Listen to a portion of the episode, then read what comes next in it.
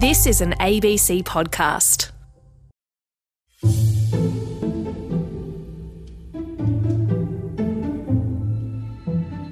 This week on Future Tense, the disappearing cookies and a global shortage of chips.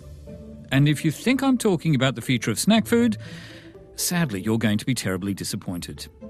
Today's program is all about developments in marketing and manufacturing, examining why there's suddenly a scarcity of microchips in the world and whether the type of online advertising we've become used to in recent years, marketing that involves dropping cookies on your browser, well, whether that will shortly come to an end.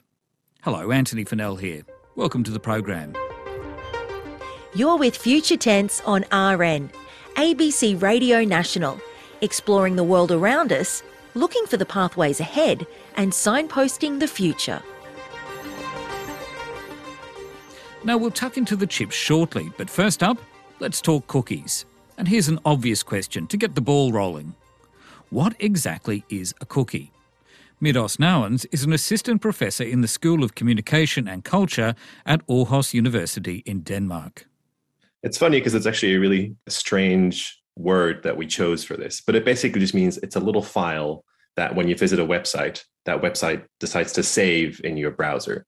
And in that file, they could put all kinds of information. It was originally designed for kind of the ease of use for websites. So for people who wanted to log in, if you logged in on the website, it used to be that then if you went and visited that website again, it had no idea who you were, right? So you would have to log in again. So now they use those cookies to, for example, save your login details. But then they also started to use it for marketing purposes. So saving information about what was in your shopping basket, for example, if you're going from one page to another, well, at this point, it's expanded a lot to also include all kinds of other user behavior on websites. But it's basically just a small little file that gets downloaded into your browser. And they're important, not just because they speed things up, as we just heard, but also because they provide for a more targeted experience online. Cookies come in two varieties. I'll let marketing executive Kip Bodnar explain the difference. Cookies don't have the best reputation, but they're useful for a whole lot of what we do online today. You know, cookies set by the website owner, the website that you're visiting, for example, are called first party cookies. Cookies set by other parties other than the website owner are called third party cookies. Third party cookies enable third party features or functionality like advertising, interactive content, website analytics. The parties that set these third party cookies can recognize your computer both when it visits the website in question and also when it visits other websites. So companies deploy cookies to find out more about you in order to point you in the direction of the stuff you like. Or they think you like. Essentially, the stuff they want to sell you. Now, people concerned about online privacy aren't keen on cookies, as you could imagine. But it's no exaggeration to say that they've underpinned the way advertising has functioned on the internet. But for how much longer? Google has reaffirmed a commitment to phase out the use of third party cookies on their hugely popular Chrome browser. And that sent elements of the marketing industry into a flap with predictions of a forthcoming cookie apocalypse. Believe me, I'm not making that up. But how does Kip Bodnar read developments? I think the demise of cookies, as well as kind of the challenges COVID has brought with it over the past 18 months, means marketers fundamentally are going to have to take new approaches. Businesses are going to have to take new approaches. They're really going to have to adapt.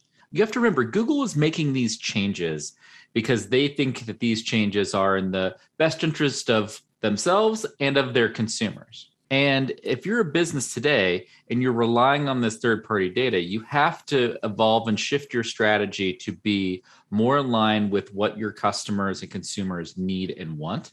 And you're going to have to rely more on first party data that you get through those first party cookies and more kind of contextual approaches to advertising, email marketing, content marketing, and the like.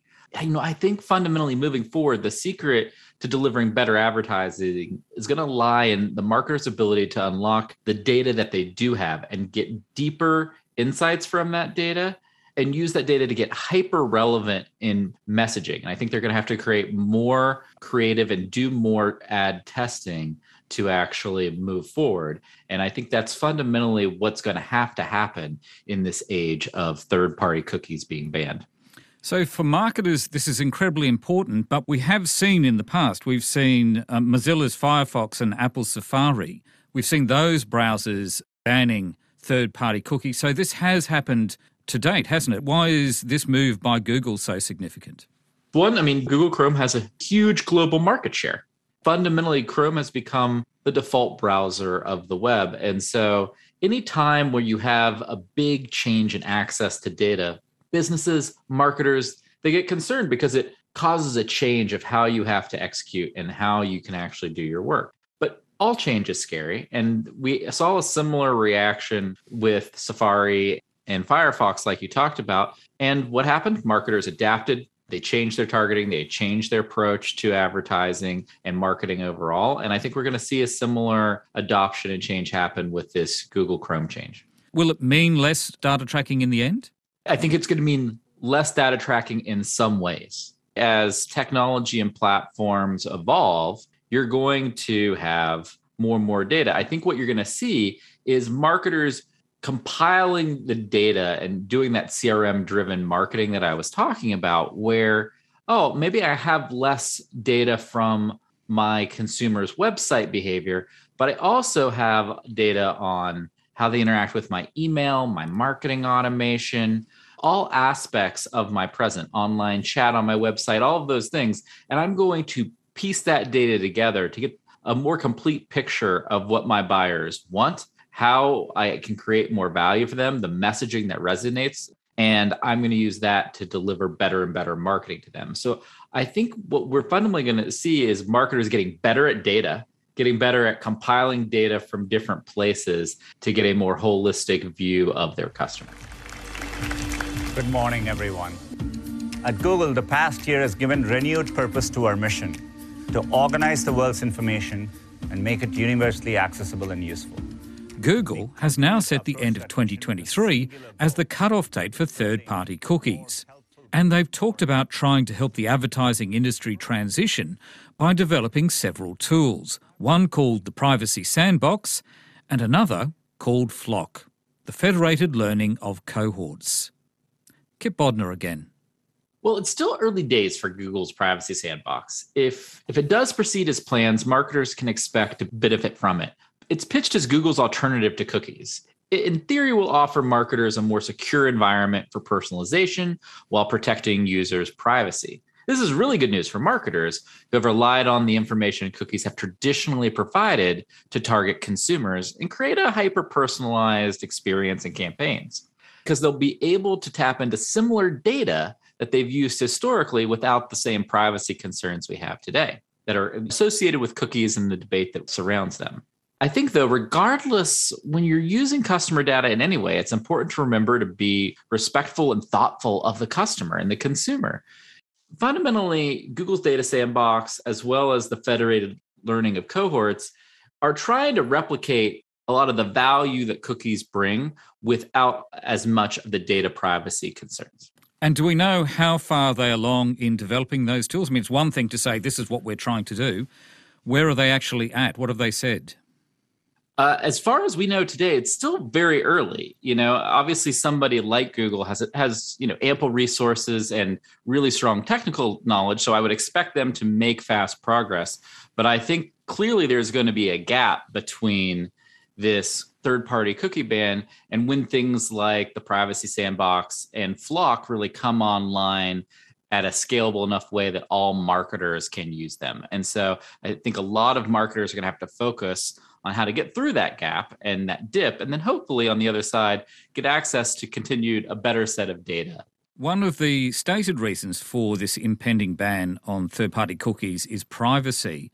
There are, though, some who are suspicious about Google's overall motives, that Google would actually benefit from this position. It would actually become a, a much more dominant player in terms of its ad market position. Your thoughts? My, my thoughts is that I think it's a little bit of both you know, if you look at what's happening today, Google's trying to compete with the competition, the likes of Microsoft, Amazon, Apple. And what's Apple doing right now? Apple is laser focused on privacy. It's really hard for Google to be antithetical to that and be insensitive to the broader issue of privacy. That being said, do I think like most businesses, they're going to find a way to address that issue in a way that's advantageous for them and for their business? I do. I think that's just capitalism and business strategy at the end of the day. And so I think people are right to be skeptical, but I actually think it's coming from both sides. I think it's coming from an open marketplace and Apple and Amazon and others driving that change in behavior. But I do think Google is going to evolve in a way that it will continue to try to consolidate some of its power in the advertising space online.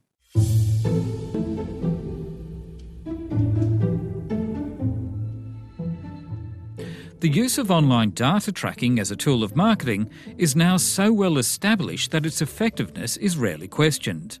As we've heard, the discussion tends to focus on whether or not people's privacy rights are being violated. But Midas Nouwens isn't convinced that tracking technologies are actually worth the coin. Well, there's definitely a lot of money that's being spent on them, and not just cookies, right? Because we've since then, so when the cookies were invented, that was in the 90s, and tracking technology has evolved since then. So there's all kinds of other trackers that exist now that, that collect information about your behavior on the web. But it's actually not really clear how beneficial that tracking is for advertising purposes. So while, yes, there's a huge industry around it, the people who are selling the advertising based on that personal data don't really share a lot of information about how effective it is. When I say the people who are doing this, I'm referring to mostly Google and, and Facebook, right? They have a lot of data in their hands on, oh, if you show these type of ads, because we've targeted them in this way, then this is how many of them actually get converted into advertising. But uh, it's really hard for researchers or governments to get any information on how effective it really is. So while you say, yes, it's really important for these marketers, it's because of the industry that's kind of built up around it, but it's not entirely clear how much they're actually getting out of it. So, in one sense, it's a bit of a leap of faith to assume that these kind of trackers are actually going to increase your profits. Definitely. Yeah. It's you, you kind of have to take the word of the, the people who are trying to sell it to you. And there's actually been some interesting experiments where after uh, a lot of these data protection regulations came into effect, specifically the general data protection regulation from the EU, there's been some companies who decided or websites who decided actually let's get rid of personal targeting of ads and instead we'll do what's called contextual advertising. So if I have a website and on that website I'm writing about my diving adventures, then it makes sense to also show some advertising for diving equipment, for example. So here it's advertising that's based on the content of the website rather than trying to figure out who the person is that is reading the website. And so for that approach, you don't need any of that tracking necessarily. And some of the companies that decided to do that actually showed that they didn't necessarily lose any money. Some of them also said that they got some more money, right? But definitely more studies need to be done on, on that alternative model because if that is the case, then we don't even need all of this tracking that's happening right now. So, do you see that as a as a possibility, as a way in which this whole area might head in the future? I'd like to think so. I definitely think it, it should be a, an opportunity that's not talked about enough. The problem is just that because what I mentioned earlier, there's such a industry built around this data based advertising, this tracking of individuals that to make such a kind of shift, right? You'd basically undermine the business models of a lot of different services and organizations. I mean, personally, I don't really need advertising on the internet at all. I use ad blockers and other stuff, so I don't see them even. But if there needs to be advertising, which is generally said is okay, oh, that's the only way that we can fund these free websites, then perhaps contextual advertising would be one that's better in line with, I think, what most people think are the fundamental rights that they should have, right, in terms of privacy uh, and not being tracked online. So the days are numbered for the humble cookie.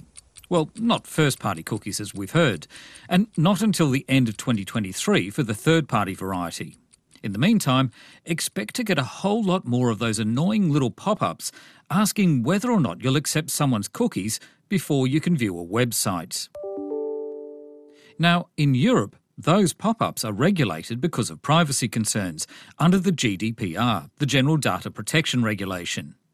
And in the last couple of years, that regulation has seen the growth of so called content management platforms.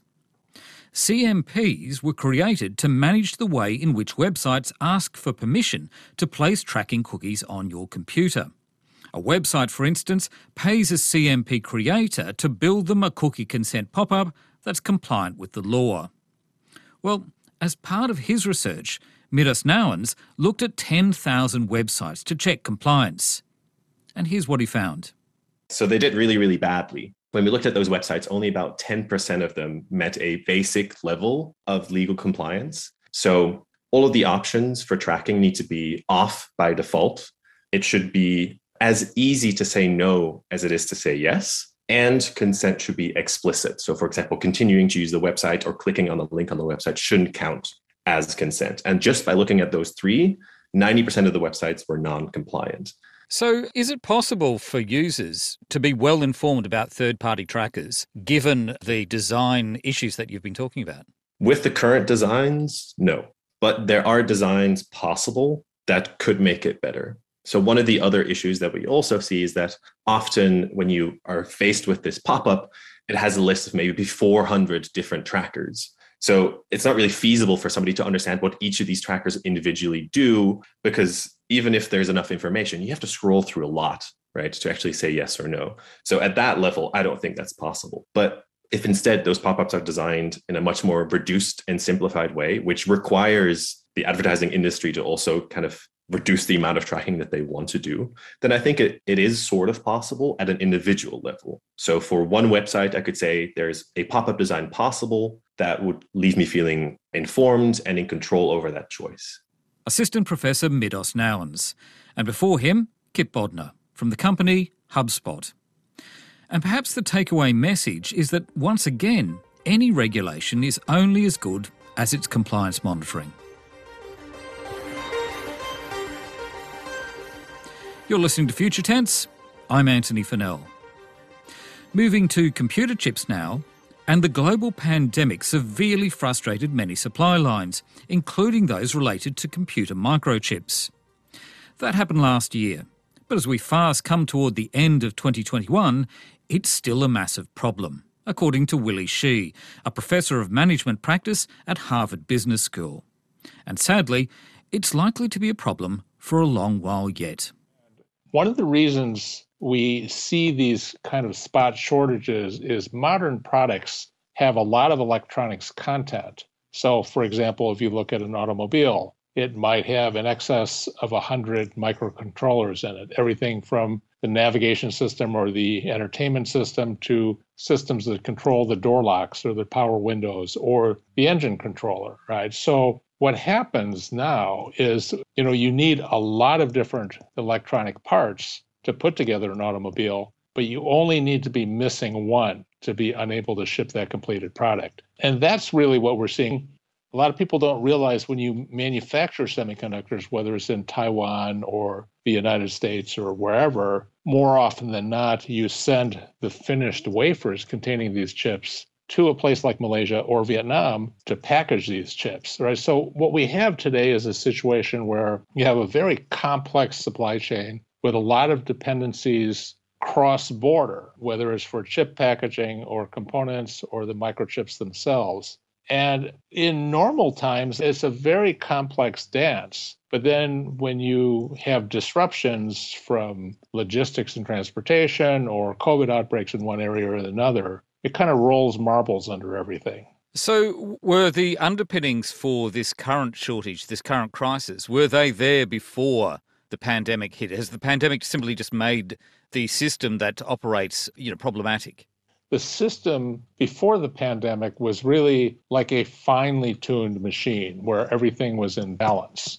Now, in the case of microchips, we've had, first of all, a lot of demand from the work from home products. And at the same time, initially, the automakers saw a steep fall off in demand. If you remember at the beginning of 2020, first China, then Europe, and then North America saw their auto sales drop precipitously. For example, in Europe, in April of 2020, sales dropped 80%, right, which is really quite dramatic. Okay, in China in February of 2020, sales dropped 82%. 2020. So the automaker said, well, I have to conserve cash. Let's stop buying all these parts. Meanwhile, you had a lot of demand for notebook computers, work from home things. So a lot of that capacity shifted to some of these other markets. And then when the automakers came back and said, okay, uh, we think sales are strong, we need to order more ships, the capacity had been allocated to somebody else. So what happened is the pandemic has really kind of shifted the balance point on a lot of things. Now, Also, in semiconductors, we've seen a string of incidents. For example, there was a fire at one factory in Japan in October of 2020. In March of this year, there was another big fire at a factory, a semiconductor factory in Japan that makes a lot of microcontrollers for the automotive industry. So it's been a finely tuned system that didn't have a lot of slack capacity. But then when you have these disruptions, it's just really caused chaos in a lot of sectors. And problematic here is the fact that this is a very concentrated industry, isn't it? There aren't many factories producing these semiconductors, and they tend to be in just a couple of countries. Well, the most advanced semiconductors, the factories are really concentrated in Taiwan. And Taiwan Semiconductor Manufacturing Company, TSMC, has kind of the largest market share of the most advanced chips. So if you are thinking about things like your Apple iPhone or an Android phone, or if you're thinking about notebook computers or things like that, there are only a few manufacturers who have the capacity to make the most advanced chips TSMC, Samsung, and then Intel for its own microprocessor chips. So it is highly concentrated, both in terms of number of firms as well as geographically. I know that earlier this year, the Biden administration was trying to get Congress to approve, I think it was $50 billion in funding for semiconductor manufacturing in the United States. Where did that initiative go?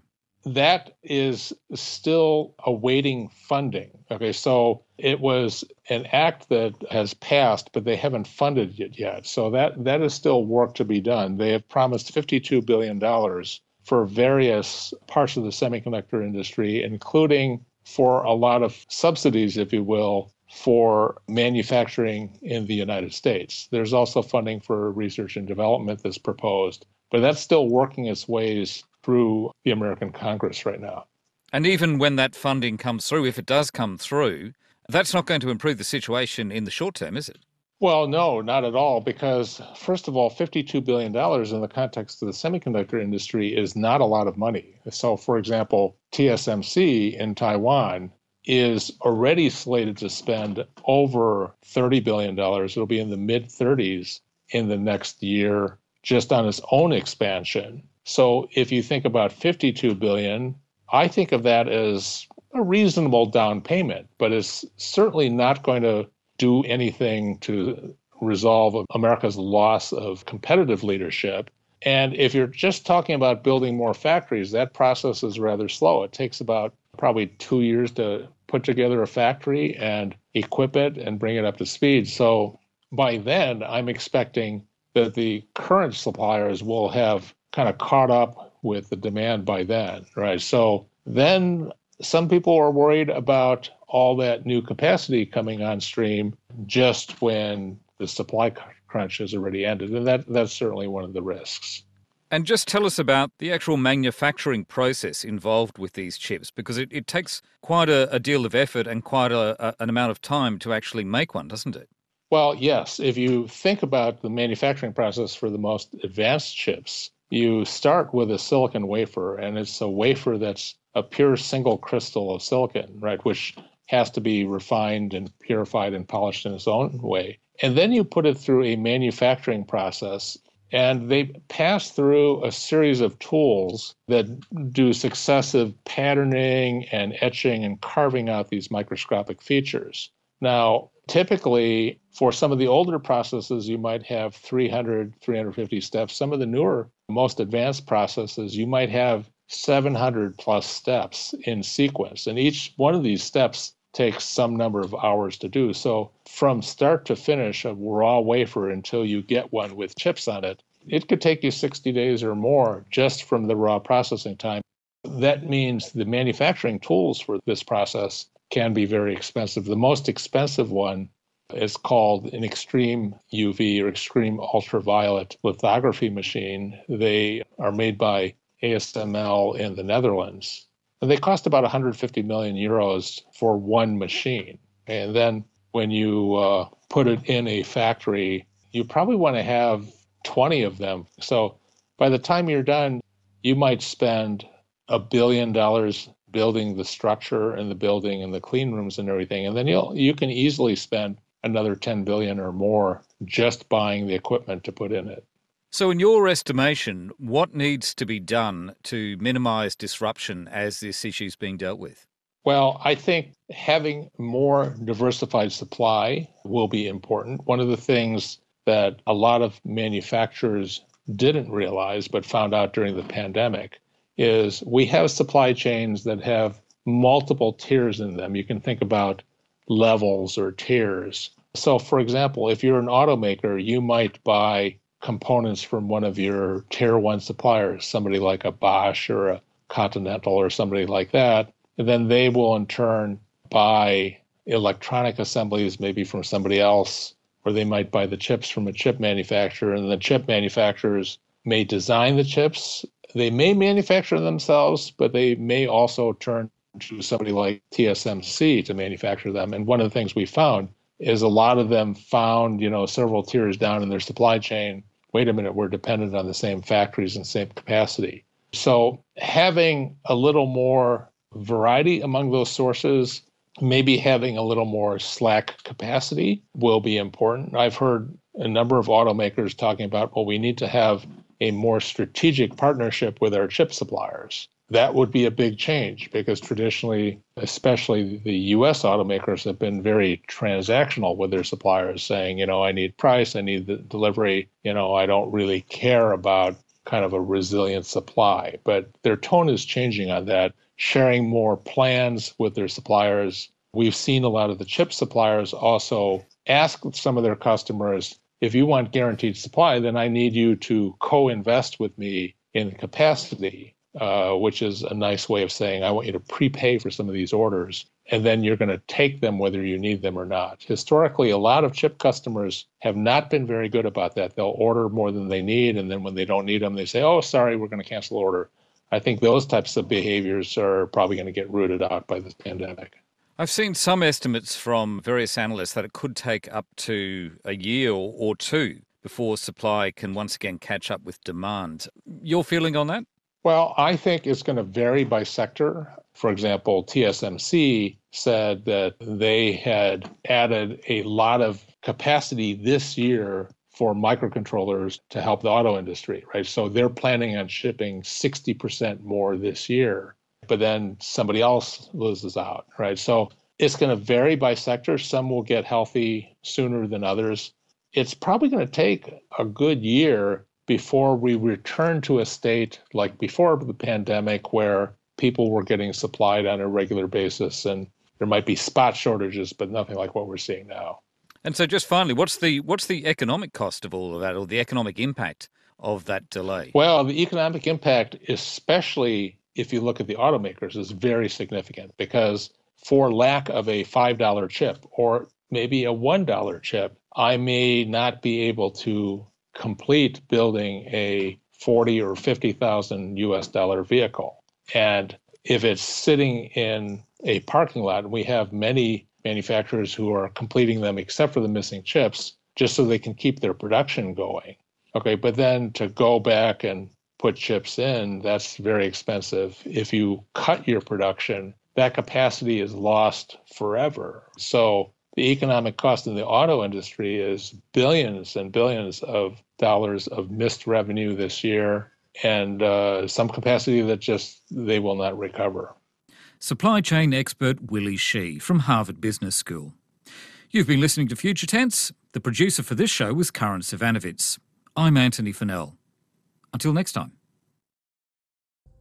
You've been listening to an ABC podcast. Discover more great ABC podcasts, live radio, and exclusives on the ABC Listen app.